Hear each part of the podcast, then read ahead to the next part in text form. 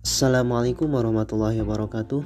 Perkenalkan nama saya M. Sandi Abdul Aziz, NPM A024, izin menjawab pertanyaan mengenai rancangan percobaan. Nomor pertama, apa itu rancangan acak lengkap? Jadi, rancangan acak lengkap merupakan jenis rancangan percobaan yang paling sederhana. Adapun yang melatar belakangi digunakannya rancangan acak lengkap adalah satu, Satuan percobaan yang digunakan homogen atau tidak ada faktor lain yang mempengaruhi respon di luar faktor yang dicoba atau diteliti. 2. Faktor luar yang dapat mempengaruhi percobaan dapat dikontrol, misalnya percobaan yang dilakukan di laboratorium. Pertanyaan nomor 2, bagaimana cara menentukan banyaknya ulangan dan perlakuan? Cara menentukan ulangan e, diperoleh dari rumus T dalam kurung N dikurangi 1 lebih besar atau sama dengan 15 di mana T ini adalah banyaknya perlakuan dan N adalah banyaknya ulangan.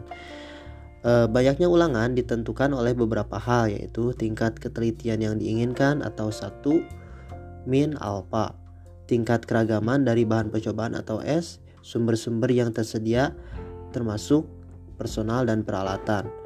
Untuk perlakuan sendiri disesuaikan dengan penelitian yang dilakukan secara acak. Semakin banyak perlakuan, maka ulangannya semakin sedikit.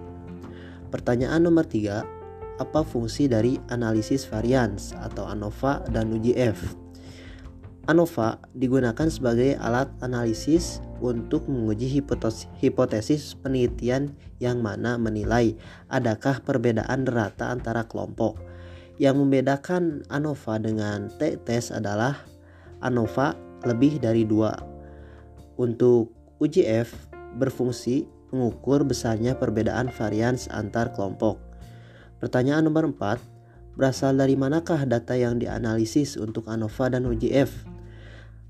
Data ANOVA berasal dari sampel kelompok independen, varian antar kelompok yang homogen, dan data masing-masing dan data masing-masing kelompok berdistribusi normal.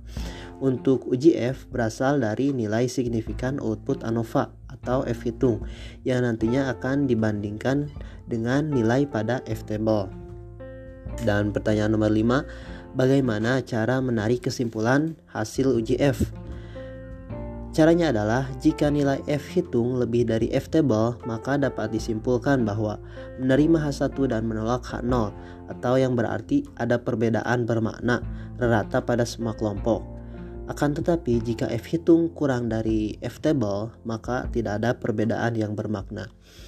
Mungkin cukup sekian yang dapat saya sampaikan, kurang dan lebihnya mohon dimaafkan.